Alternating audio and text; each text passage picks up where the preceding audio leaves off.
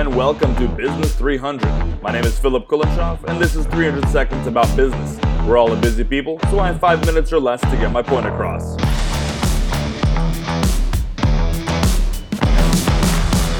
Ready, fire, aim.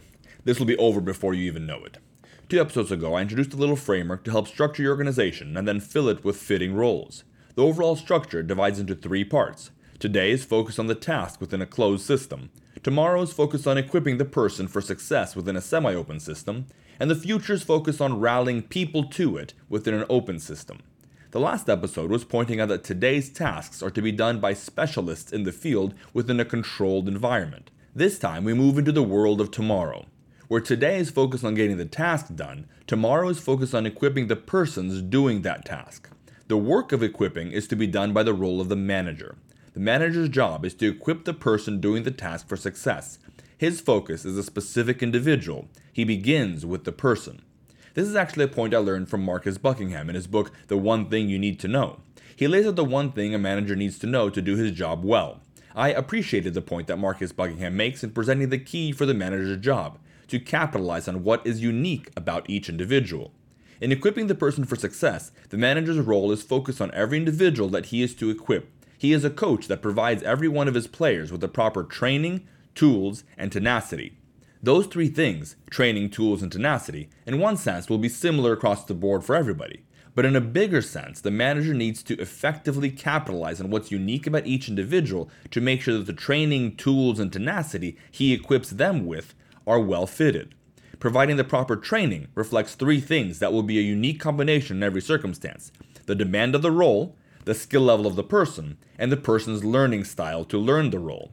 Psychologists talk about how people learn differently by analyzing, watching, or by doing. A manager understands the person he's working with and what kind of training he needs for success.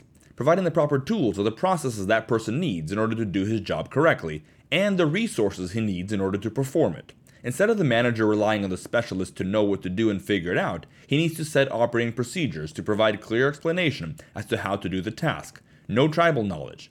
And he needs to provide sufficient and timely resources, equipment, material, etc., what is needed, how much of it is needed, and when it is needed in order for the specialist to perform the task successfully.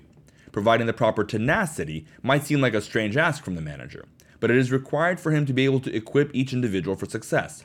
You cannot motivate the unmotivated, so a manager trying to spark a person to action is the wrong thing. If a person is not interested in working, he shouldn't be working. But although the manager cannot motivate the unmotivated, he can demotivate the motivated. Proper tenacity is reflected in three ways defining clear expectations for the job, demonstrating care for the person, and tapping into the person's unique triggers. Too many managers assume that expectations for the job are clear. But what specific results are you looking for? What are the work listings? And what are the boundaries? Use those three questions to help define the expectations.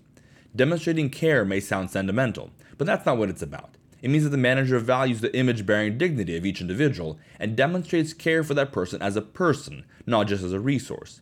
And tapping into the person's triggers means the manager knows what drives the person to perform and capitalizes on that. It's not manipulative to know what the person likes and to connect that with his performance. Does interaction encourage them or annoy them? Do they want to be left alone to do their work or do they like a team environment? Do they like public praise or not? And in front of what audience? Can payment and prices for performance be personalized? As I'm sure you understand, there's a lot of leeway for what could work with all of it. That's why the world of tomorrow that the manager lives in to equip each individual for success is a semi open system. Some things are set in stone, while others will be fitted for the occasion with the proper training, tools, and tenacity. The manager capitalizes on what is unique about each individual to equip that person for tomorrow's success.